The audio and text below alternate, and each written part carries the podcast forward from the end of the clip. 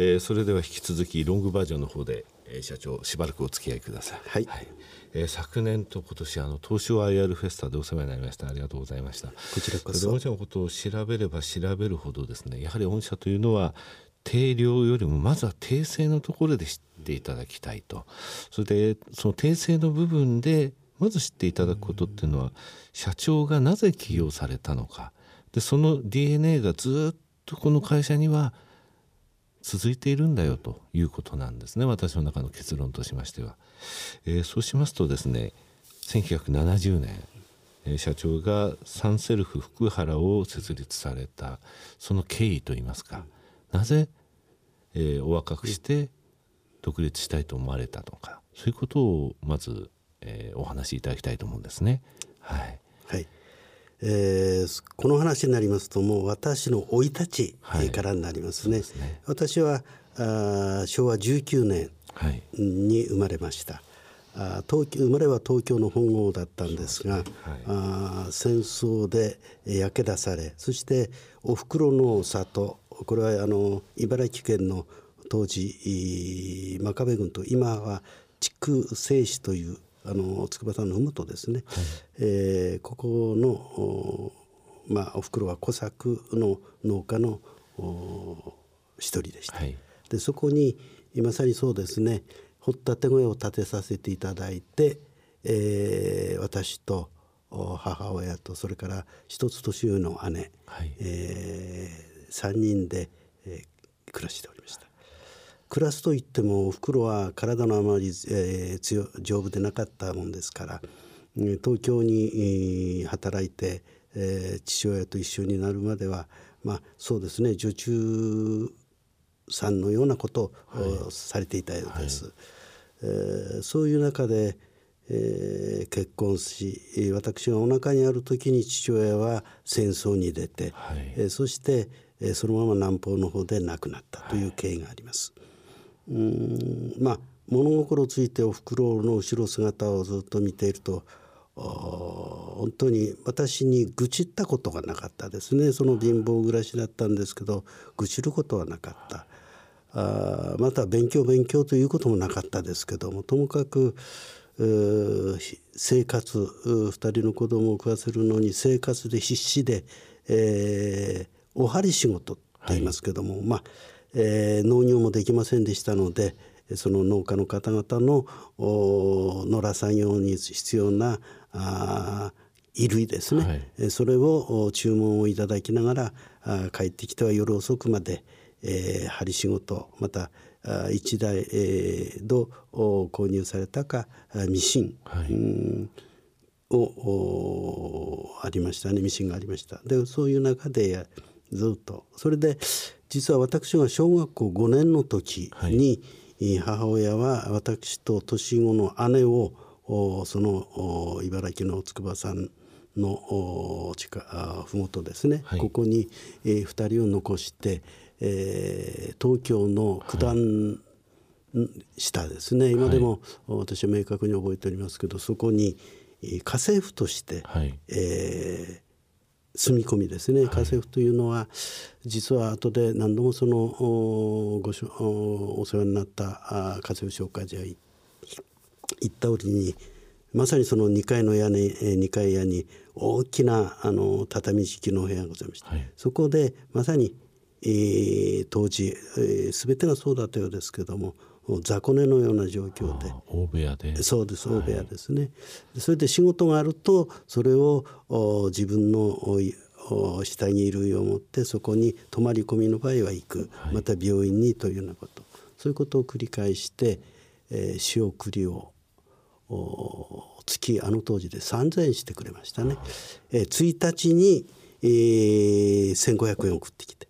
でまたあ15日になると1500円、えー、1か月で3000円。でこれで、うん、えー、兄弟2人があの生活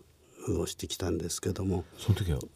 あのお姉様とお二人。そうです。ですから、はい、えあのー、まあ、5年生6年生そうです。ですから私は当時学校行く前にまずその当時洗濯機などありませんでしたので、はい、えー、そのたるにたらいに、えー、水を汲んで、えー、自分のものを洗濯して、えー、竿にかけて学校行くというようなことですね。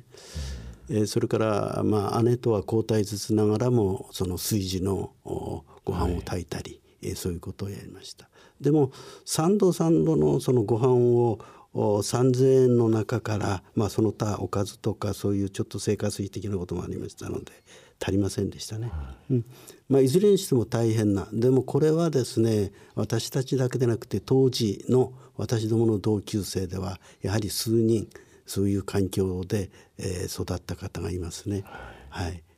えー、でそういう中でおふくろが東京に出てくる。この今でもその時の別れた時のバスを追ってったことはまぶたに入ってますけども、うん、そういう状況で、えー、もう中学小学校5年の時それが5年でした。私は中学を出たら働くその時当時にもう決めましたね。はい、はい。まあ、当然高校に行ける余裕はなかったですけどもまず自分がそれを目今でいう目標設定ですね、はい、それができたということ。でこれはもうまさにそのまま。で中学2年頃ですかね。どうせ働くなら自分で、えー、職を身につけて自分で、えー、その身を立てる。独立するということですね、えー、生涯人にの下で働く人に下にあの使われるということは私はしないというような非常にその強いものを持ってましたね。これはやっぱりそれが今の全ての原点なわけですけども、はい、ですから今私はあのうちの約パートさんも入れると毎日1250人ぐらいの方が働いてくださってるんですけども断るごとにその苦労ピンチというのこれほど財産これほどの財産はないよとただこうそういうことが気が付くのはそうですね。60ぐらいになってからなんですね。本当に自分が今日にここに来られたのは何だろう何だろう。それはまずおふくろ素晴らしいおふくろに出会った。ですからあ私はあのうちのおふくろうちの家内と結婚した時に一つお願いがあると。それはあ生涯私はおふくろと同じ屋根の下で生活する。ということを話しましたね。えー、それからあ私にとって一番素晴らしい人は実はごめんね。と私の母親だということも言いました。非常に身勝手な最初はあの何言ってる顔されましたけども、えー、ただそれは今でもそういう、うん、それは結局今度は子どもたちのあの親の後ろ姿として子どもたちがまたそれを見聞いてるということですね。それから先ほど申しました60ぐらいになってそのいくら素晴らしい母親であるんだけども自分の力量ってものを超えた状況に今私はあるということがその当時仕事が非常に順調にこう成長してきたんですね。はい、ある時までは大変それこそ大変なまたその脱サラしたことによってどん底の生活に入りましたけども。ある段階それはある段階というよりもこれも辛抱しかなかったですね。耐え忍んでいく中で、え同業者がどんどん辞めていったと。だからうちのスタッフたちもよく言うんですが実は勝つということは自分が相手をその倒すことだけが勝つんじゃないと。勝ち残るということは実は辛抱していると耐え忍んでいる中でどんどん周りの人が自分から降りていってしまう。要するに事業においても勝者とそれからあ、まあ、片やあの勝ち組片山負け組実はあ最後までギブアップしないでやっていくかそれとも途中で、えー、自分自身が根負けして自分に根負けしてその降りてってやめてしまう。うん勝ち負けっていうのは実はこういうことじゃなかろうかというふうに今でも私はそれを強く思ってますね。はい、えー、でそういう中で今日、えー、来られたわけですけどもじゃあなぜその先ほど身を立てるということで中学を出てうん自動車の修理工場に入りました、はい、これはあの東京の江東区に南砂町というところでしたけども、はい、そこにまさにデッチ小僧でしたね、はい、えー、あの何も知らない、えー、まさにその同じそこも 2, 2階屋に、えー、大きな部屋が雑魚の部屋があってそこでみんなで夜は先輩たちと寝る。朝は朝と昼夜3食はあの食わしていただけたということ、はい、そして、えー、食を身につけるということですからこれ当然あのそれでももうありがたいということでしたですね。ただ正直あの今でもそうかもしれませんけどもこの車の下に冬の寒い時などはもう吹きさらしのようなところで仕事してますんでね、はい、辛かったことあります。でもやはり、えー、ある入って間もなくじゃあ目的その10年経ったらじゃあいつ自分が身を立てるっていうのはいつなんだという中で、はい、10年経ったら自分は自分自動車の修理工場を開こうということ、はい、これも次から次とそういう目標っていうものを立てられたんですね、はい、それはやっぱり自分が身を立てるんだという一番最初の原点があったからだと思うんですけどね。それでまさにそのまんま進みました。それから自動車の整備工場を開くにはあの2級の整備士とかそういう資格が国家資格がいくつか必要だったんですが、はい、これらも取ることができて、えー、10年経って、えー、そうまさに10年経ったからさじゃあ自分は自動車の修理工場を開く、はい。それでいろんなところを恥ずかしながらあの世田谷の今でも透明の入り口あたりのところにはたくさんの造園の方々がいらっしゃいます。はい。えー、そこをあの辺行って、えー、土地をこの辺の貸していただけませんかどうのこの。全く世間知らずの形の中でそういうことをやって、えー、何軒目かのところであなたはこの辺はあ土地一生金一生ということが分かってんですかっていうことを教えられてえそれであもう自分ではこれは到底無理だということですね。それでもう即諦めました、はい、自動車の修理工になることは。はい、10年間、えー、やっても、でこれはよく後々から数多くの方にこういう話するとよくあなたやめましたね、うん、実は私のそれは目的は身を立てることだったんですね。独立することであって修理工場として独立するということが別にそれあのこだわりはなかったということなんですね。そうなんですね、もの見事にそれは切り替えましたね。えー、そうしているうちにある一枚のその布団乾燥車というチラシ、はい。当時は B5 のチラシでしたけどもそれが私のあるところで目に入る。でこれは何ですかとそのそこのマスターの方に聞いたらいや実はこれは車1台を買うと仕事が自分でできるというこの一言でした。飛びついたのは、え自分で仕事ができるという。もうところがまたこれまたその布団干渉車を買うにあたってもお金が足りない。はい。でここからですね実はそのおふくろにはいろいろと苦労かけてなんでしたけどもそれをその保証人が必要じゃあ大丈夫ですと。あのローン丸線手形と当時は言ってましたけども、はい、まあ今のローンですね。ただ保証人が必要ですということ。えー、私も親戚ありましたけどいろんな事情の中でそれをできる方はいませんでした。それであダメかと思ってたらそのおふくろがあ家政婦紹介所から派遣された。これは有名な作曲家の先生でしたね、はい、ある有名なあの歌い手さんの方これ宮川博さんという方でしたけどもこの方の奥様がその話をおふくろがポロッと言ったらじゃあ明日にでもその書類を持って連れてらっしゃいということで、えー、なんとその先生にが面識もないし会うこともなく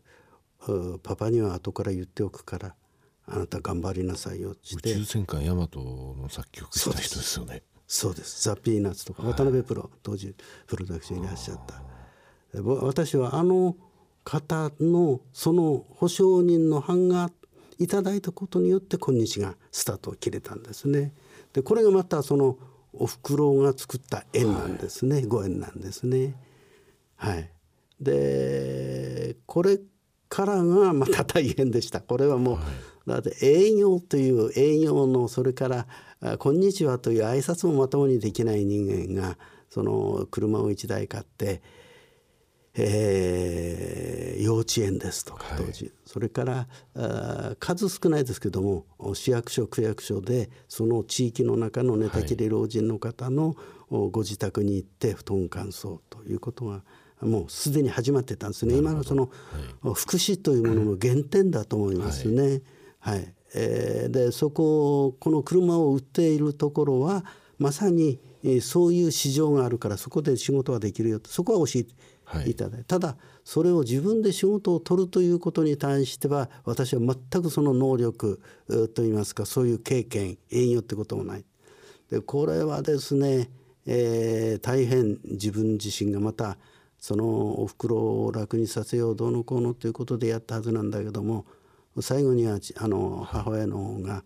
その亡く自分が亡くなってもその葬儀代ぐらいはあの自分が何とかしなきゃということでコツコツ貯めてた郵便局の通帳とハンコをですね、私に渡してくれましてでこれを使いなさいと。いうことで当時のガソリンスタンド、はい、もうたまにために貯めちゃってたガソリンスタンドに行ってまたそこであのガソリンを車に入れさせていただいたということそれで、えー、つな、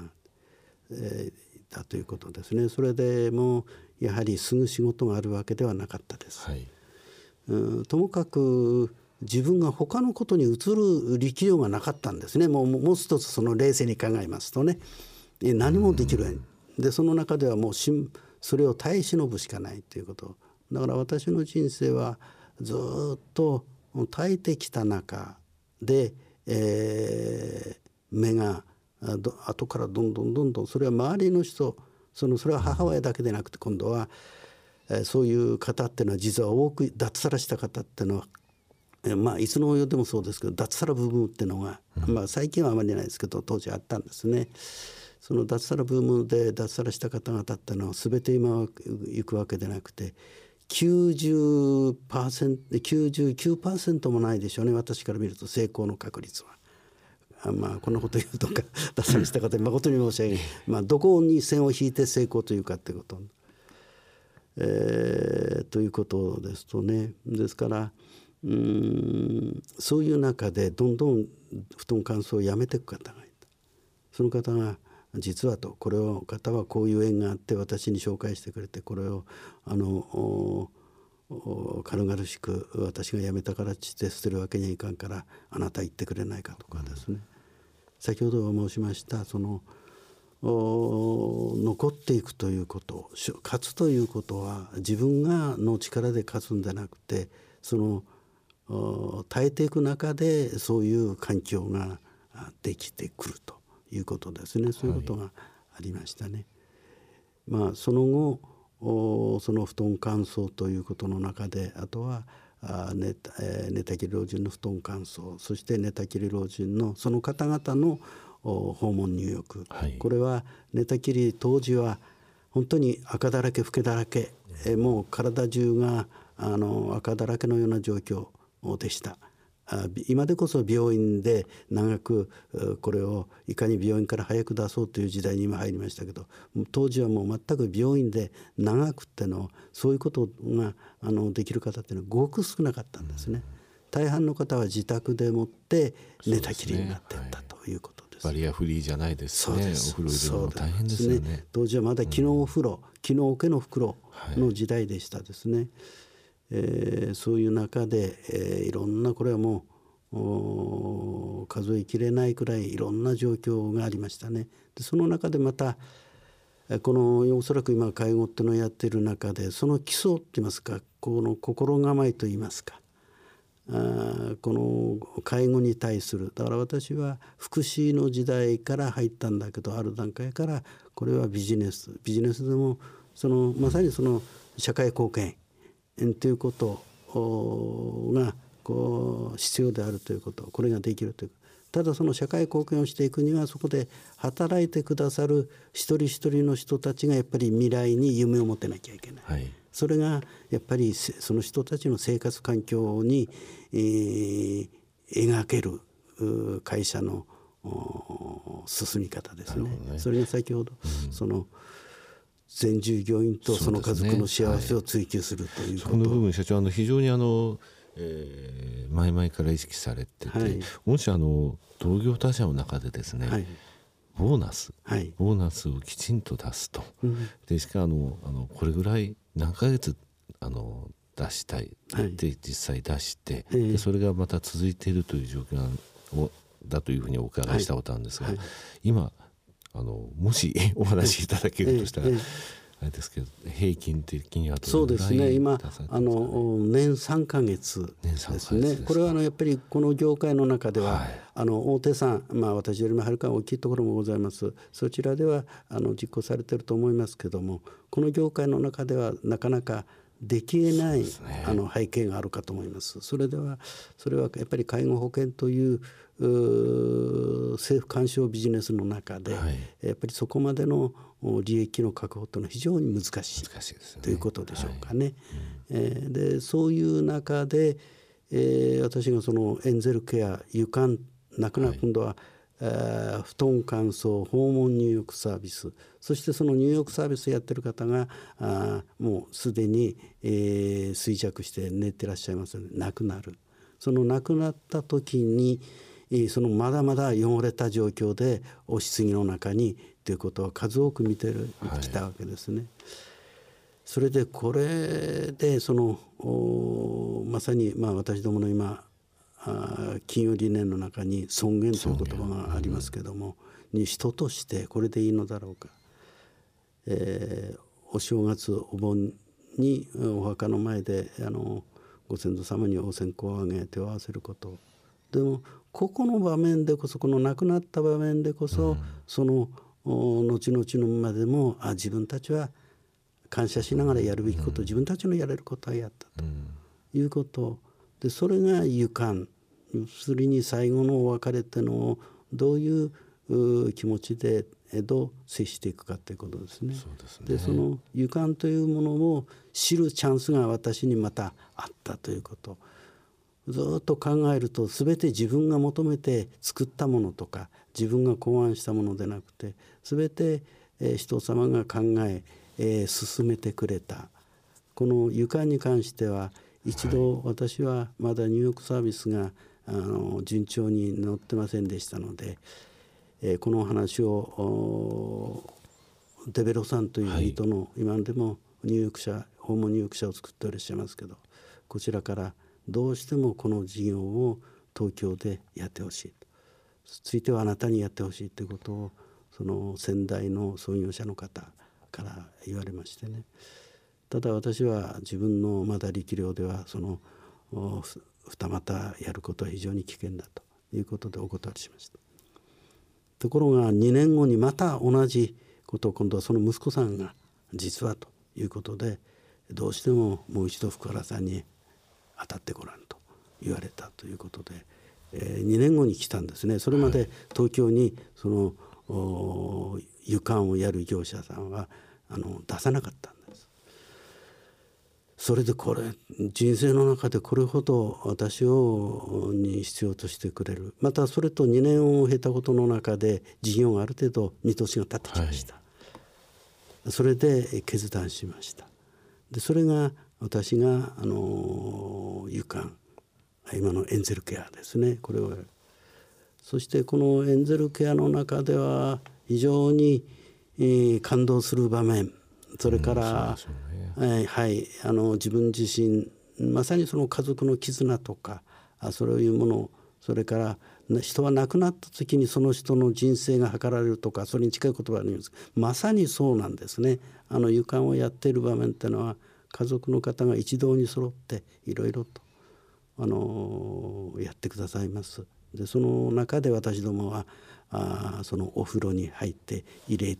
そしてそれはもう特殊なお風呂浴槽を使うんですけどね作っていただいてそして、えー、スタッフと共に私自身もそれはやりました。でその中でそのそこに、えー、その後ろに家族の方が控えてくださって、はいえー、5分も経たないうちにすすり泣きが始まりますね最初は当時男性の方はあの灰皿をあぐらをかいて灰皿を前にしてさあ何をやるんだとこの連中はぐらいでそういう方が多かったです。でも本当に5分とも経たないでほとんどの方は正座に変わりますね。それはやっぱりその心の変化、これ本来は自分たちがそういうそういうことをという仕事そのことでなくて、ね、あの心構えとしてですね、うん、そういうふうに感じ今でもそうですね。仏典の中の予感っていうのはそういうことなんですよね、はい、家族がですね。本当はすることなんです、ね、はいやっぱり、うん、あの絆に感謝し、うん、それからあ先人父母だけでなくて、えー、もっともっと自分たちをここにこの世に送ってくれた方々のご縁というのも大事にする、はい、それが非常に人にとっては大事な部分。